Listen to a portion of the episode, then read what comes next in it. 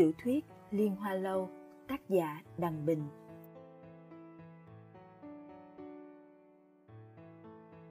Liên Hoa Lâu có tổng cộng 4 quyển, phân biệt lần lượt là Chu Tước, Hiền Vũ, Thanh Long, Bạch Hổ. Nhân vật chính là Lý Liên Hoa, một thần y nổi danh trốn giang hồ mà chả biết tí tẹo y thuật nào. Thế tại sao hắn lại nổi như côn?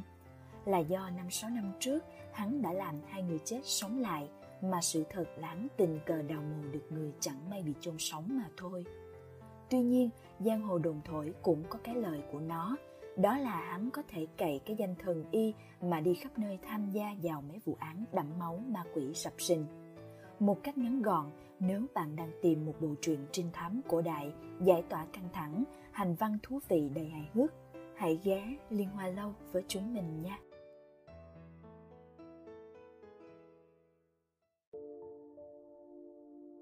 Phương Đa Bệnh lườm Phó Hành Dương một cái. Làm sao y biết được vì sao kẻ kia lại giết người chứ? Sau đó Sương đọc bên ngoài, lan đến gần, bọn ta tiến vào phòng khách. Kết quả bên trong cái tường gỗ có kiến cắn người, bên ngoài lại có một thứ gì đó quái dị, bắn ám khí lung tung lăn đến.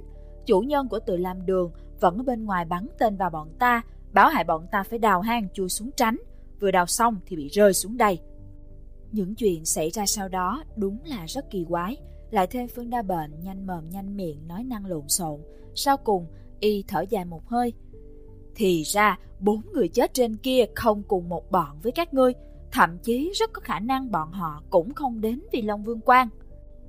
Chủ nhân của Tử Lam Đường bắn tên vào bọn ta là vì hiểu lầm bọn ta và bốn người chết kia là đồng đạo. Lý Liên Hoa nói, không biết bốn người kia làm gì mà có thể bức hắn ra khỏi tử lam đường, rồi lại làm hắn tức giận đến phát điên, nhất định phải giết chết cho bằng được những kẻ đồng đạo như bọn ta. Phương Đa Bệnh hừ một tiếng. Có gan thì ngươi quay về đó hỏi đi. Phó Hành Dương gật đầu. Không sai, lúc bọn ta không biết gì thì trong tử lam đường chắc chắn đã xảy ra chuyện lớn. Triển Vân Phi chậm rãi nói. Những tên chủ nhân kia vẫn chưa chết, bọn ta lại không phải đồng đạo với bốn người kia, chỉ cần xóa bỏ được hiểu lầm là tất nhiên có thể hỏi rõ ràng được chuyện gì đã xảy ra.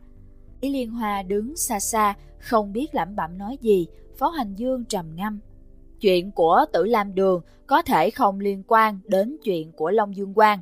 Mặc dù Tử Lam Đường xảy ra biến cố, nhưng dưới này lại chẳng có gì bất thường cả. Triển Dân Phi gật đầu, Phó Hành Dương lại nói chúng ta cũng bắt đầu đào đất thôi, tránh để những người khác nghi ngờ. Lý Liên Hoa sớm đã đứng một góc chậm rãi đào đất, vừa làm vừa ngẩn ngơ, Phương Đa Bệnh lại rất tò mò với Long Vương Quang nên y đào đông đào tay trong đám đất trước mắt, chỉ mong mỏi sẽ đào một thứ gì đó lạ lùng, nhưng đào tới đào lui, ngoài đất ra thì chả có thứ gì cả. Đào được một lúc, Lý Liên Hoa hỏi nhỏ, không biết Long Dương Quang kia có hình dạng như thế nào? Còn chưa nói hết lời thì đột nhiên nghe thấy Bạch Thều gầm lên. Kẻ nào đó? Mọi người đột nhiên im bặt, tất cả trở nên tĩnh lặng, chỉ nghe thấy trên đỉnh hố mười mấy trường vang lên một tiếng xích sắt kéo lê nhẹ nhẹ. Cực kỳ rõ ràng, nhưng khi mọi người ở dưới hố ngẩng đầu lên, ngoài tinh thạch tựa sao sáng trên đỉnh động thì không nhìn thấy bất cứ bóng người nào. Rồi qua giây lát, tiếng xích sắt lại vang lên cực kỳ chậm chạp. Mọi người dưới hố đều đưa mắt nhìn nhau, không khỏi biến sắc. Đào bới dưới này hai ngày, chưa ai gặp phải chuyện như vậy. Trong đồng đá vôi này, chẳng lẽ còn có người khác? Kẻ kéo lê xích sắt đi tới đi lui ở bên trên là ai? Là địch hay là bạn? Vì sao lại không hiện thân?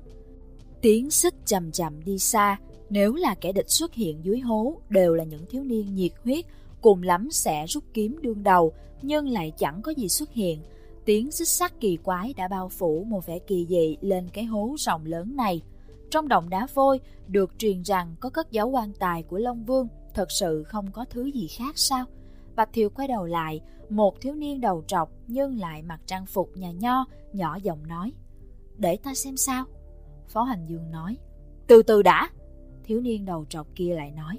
Ta không sợ chết. Phó Hành Dương nói tiếp. Hắn đã đi xa rồi, bình tĩnh đợi thời cơ đi. Thiếu niên đầu trọc ngừng rồi lại gật đầu, Lý Liên Hoa phủi phủi bùn đất trên tay, thấy mọi người đang nơm nớp lo sợ, một nửa tâm tư thì lo chuyện đào bới, nửa còn lại đang chăm chú lắng nghe xem có tiếng động gì lạ ở đâu nữa không. Cuối cùng, hắn không nhịn được, hỏi Phó Hành Dương. Long Dương Quang kia, rốt cuộc là thứ gì vậy? Phó Hành Dương sững người. Người không biết sao? Lý Liên Hoa ấy nấy. Không biết thiệt. Phó Hành Dương nói. Long Vương Quang chính là quan tài của đại tướng quân trấn giữ biên cương tiêu chính. Năm đó hắn trấn thủ biên cương, được hoàng thượng ban thưởng rất nhiều bảo vật. Phương Đa Bệnh không nhịn được liếc nhìn bộ y phục trên người mình mấy lần, chợt nghe thấy Phó Hành Dương tiếp tục nói. Các người có biết vụ án gành châu giáp của tiêu chính bị trộm không? Lý Liên Hoa gật đầu lia lịa, Phó Hành Dương cười nói. Thật ra, bộ đồ mà năm đó tiêu chính bị trộm không chỉ có một bộ danh châu giáp, có điều danh châu giáp sau đó trở thành hiện thân cho Trần Bảo Yến, lại vào tay địch phi thanh nên danh tiếng mới vang dội như vậy. Năm đó tiêu chính bị trộm chín món bảo vật, danh châu giáp chẳng qua chỉ là một trong số đó mà thôi. À hả, bị à, mất trộm cùng với chín món kia thì còn có một thứ nữa, đó chính là cổ quan tài mà tiêu chính chuẩn bị cho chính mình. Phương Đa Bệnh nghe vậy thì bỗng lấy làm lạ. Quan tài? Còn có kẻ đi trộm quan tài hả? Phó Hành Dương gật đầu. Tiêu chính quanh năm đóng quân ở biên cương nên hắn sớm đã chuẩn bị cho mình một cổ quan tài. Quan tài của hắn nghe nói được chế tác từ gỗ hoàng dương, không ai biết được tên đạo tặc kia đã trộm quan tài như thế nào. Đây là câu đố không thể giải thích được. Phương Đa Bệnh bỗng cảm thấy bối rối. Trộm bảo bối thì thôi cũng đành, giờ hắn lại còn hao phí bao nhiêu sức lực để trộm quan tài, làm vậy được gì? Phó Hoành Dương mỉm cười.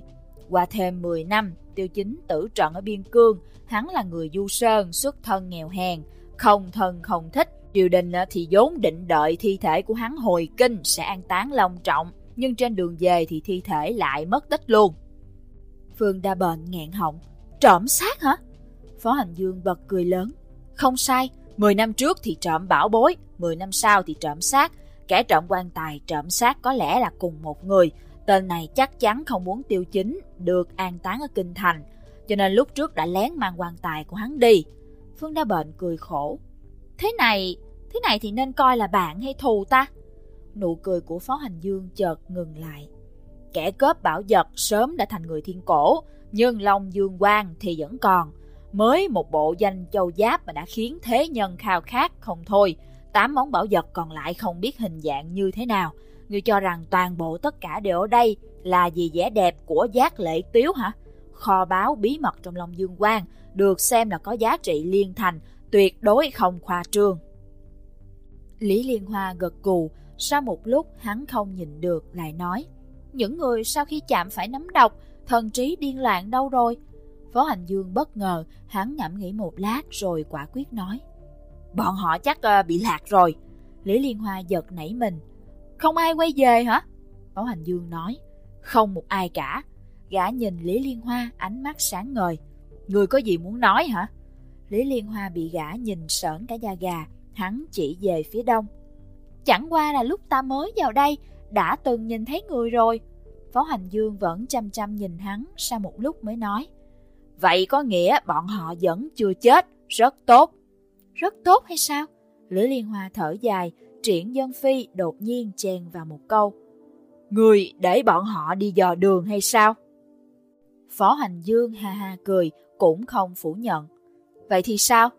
Phương đa bệnh kinh hãi, sắc mặt thoáng chốc biến đổi, Phó Hành Dương vẫn bình tĩnh như thường. Nơi này nguy hiểm bốn bề, giác lệ tiếu gửi thiệp hẹn thì sao có thể không chuẩn bị được. Bọn họ đến vì ham tài háo sắc, giờ lại mất hết thần trí, ta để bọn họ đi dò đường thì có gì là không được. Ngươi... Phương Đa Bệnh nổi giận đùng đùng. Đúng là coi mạng người như cỏ rác à. Phó Hành Dương lại càng thêm thoải mái.